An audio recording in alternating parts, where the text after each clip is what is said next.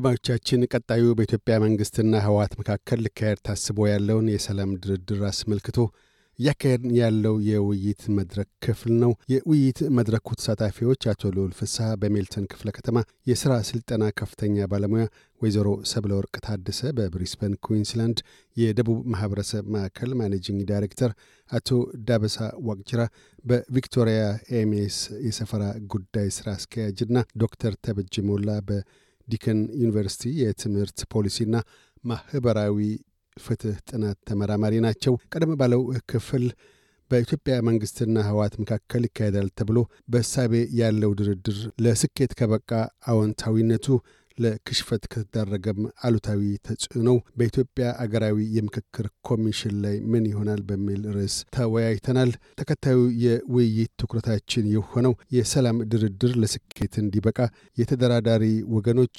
የህዝብ የባህር ማዶ ነዋሪ ኢትዮጵያውያንና ትውልደ ኢትዮጵያውያን ምን አይነት ጉልህ ሚናና ኃላፊነት ሊኖራቸው ይገባል የሚል ነው።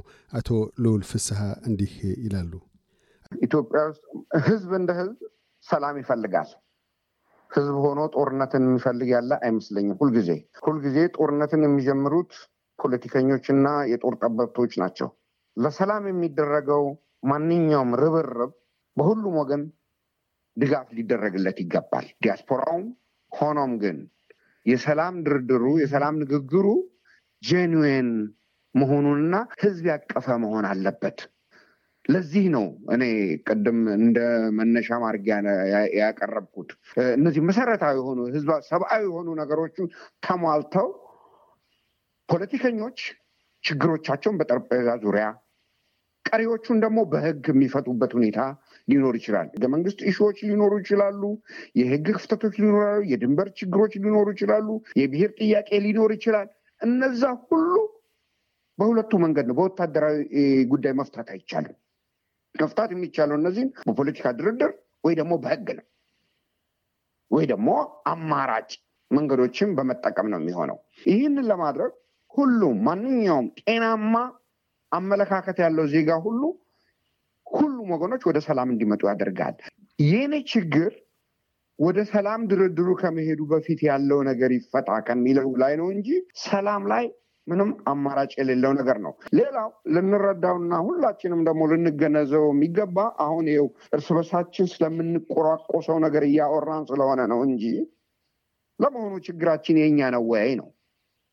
ችግራችን የኛ አይደለም።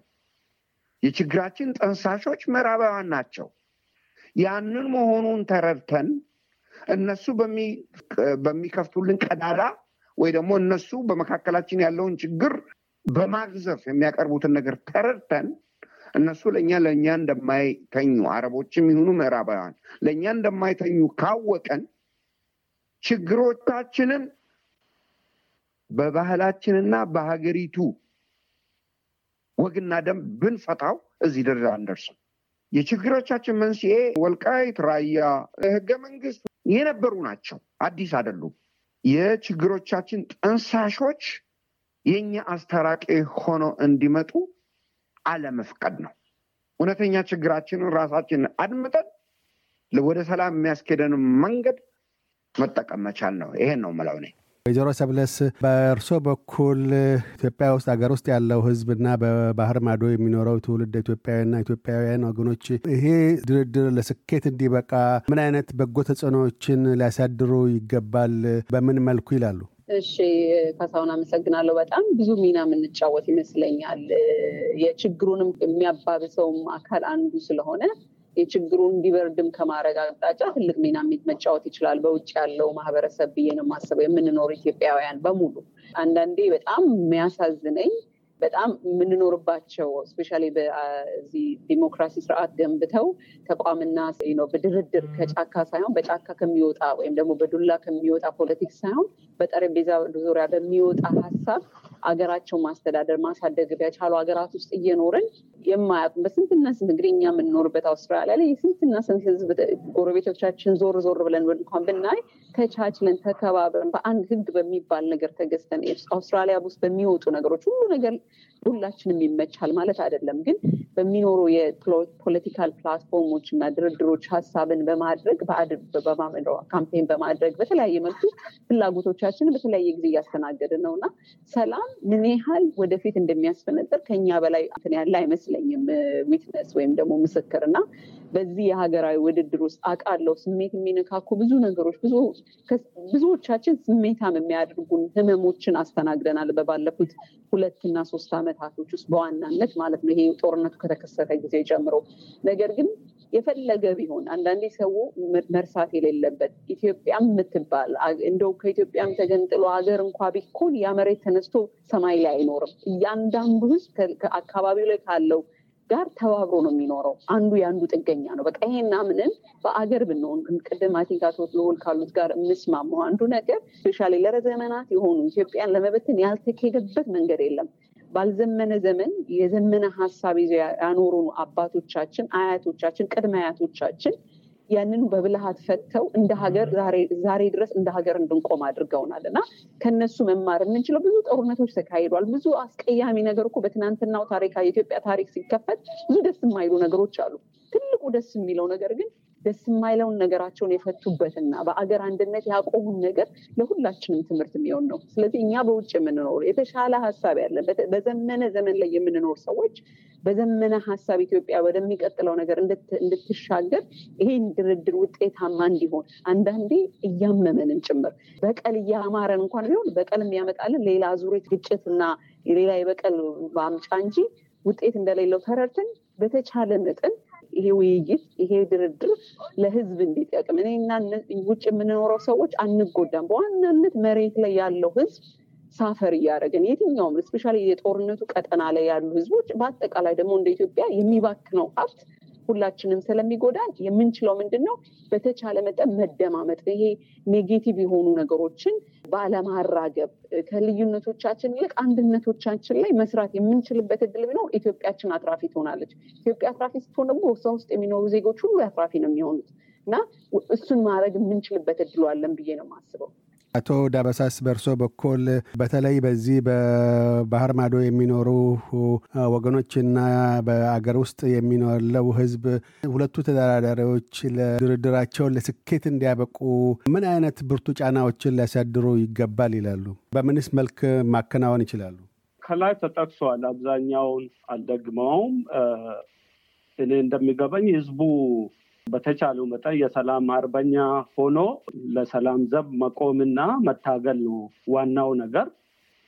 ይሄ በተለያየ መንገድ ሊንጸባረቅ ይችላል። በየሃይማኖቱ፣ በየሀገር ሽማግሌው፣ በየጎረቤቱ፣ በየአካባቢው ሰው ከሰላም ጥቅም እንደሚያገኝ በመረዳት መከባበርን እና አንዱ አንዱን መቀበልን በጋራ የመሄድ ያለፉ negative ነገሮች ላይ focus ከማድረግ የሚመጣው ተስፋ ነገሮች ላይ እንዲያተኩር ነው። እዛ ላይ ካተኮሩ ብዙ ነገር ይፈታል ብዬ አስባለሁ። እርግጥ የችግሩ ምንጭ ብዙ አወሳሳቢ ነገሮች አሉት።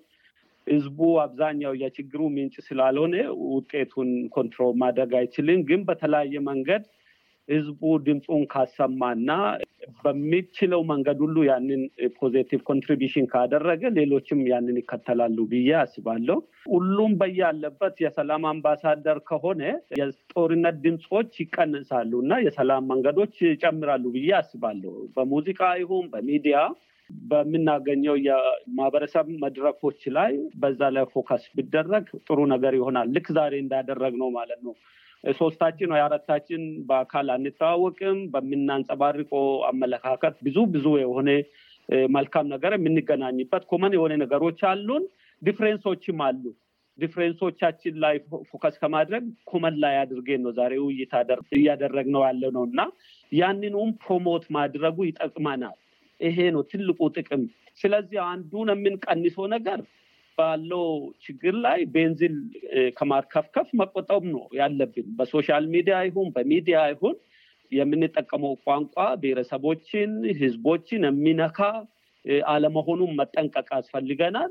ሌላውን pain በፈጠርነው ቁጥር ችግር እየጨመርን ስለሆነ ቋንቋ አጠቃቀማችን ራሱ የተሻለ እንዲሆን ዘመኑን የሚመጥን እንዲሆን እና ጥንቃቄ የተሞላበት እንዲሆን ብናደርግ ብዙ ይረዳናል ብዬ አስባለሁ።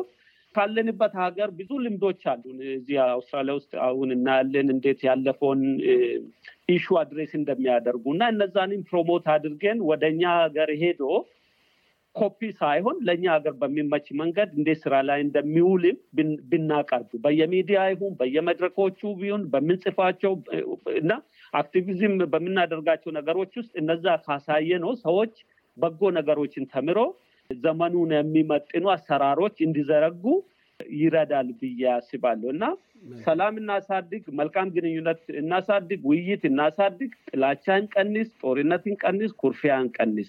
እነዚህ ነገሮች ሁሉ ለሰላም የምንከፍለው ዋጋ ነው እና ለዚህ ከበረታን መጪው ጊዜ መልካም እንደሚሆን ሙሉ ተስፋ አለኝ። ዶክተር ተበጀስ በእርሶ በኩል በህዝብ በኩል በመንግስትና በተደራዳሪው የህወሓት ክፍል በኩል ምን አይነት በጎ ተጽዕኖዎች ሊያሳድሩ ይገባል ሰላም ድርድሩ ለስኬት እንዲበቃ ለማድረግ? ከተቻለ ገንቢ ምክር ሀሳብ ማቅረብ፣ ካልተቻለ ደግሞ አላስፈላጊ ተጽዕኖ ፈጥሮ ውይይቱ እንቅፋት እንዳይገጥመው ላለማድረግ ዝምታን መምረጥ እና በአንክሮ መከታተል የሚቻል ይመስለኛል። አድማጮቻችን ከአቶ ልዑል ፍስሐ፣ ወይዘሮ ሰብለ ወርቅ ታደሰ፣ አቶ ዳበሳ ወቅጅራ እና ዶክተር ተበጀ ሞላ ጋር ያካሄድነው ውይይት በቀጣዩ ክፍል ይደመደማል። የውይይታችን ርዕሰ ነገር የሰላም አደራዳሪዎች ለድርድር ስኬትና ክሽፈት የሚያሳድሩት አዎንታዊና አሉታዊ ተጽዕኖዎች ምን ይሆናሉ የሚል ነው። እያደመጡ የነበረው የ SBS አማርኛ ፕሮግራምን ነበር። የፕሮግራሙን ቀጥታ ስርጭት ሰኞና አርብ ምሽቶች ያድምጡ። እንዲሁም ድረገጻችንን በመጎብኘት on demand እና በ SBS mobile app ማድመጥ ይችላሉ። ድረገጻችንን SBS dot com dot au Amharic ን ይጎብኙ።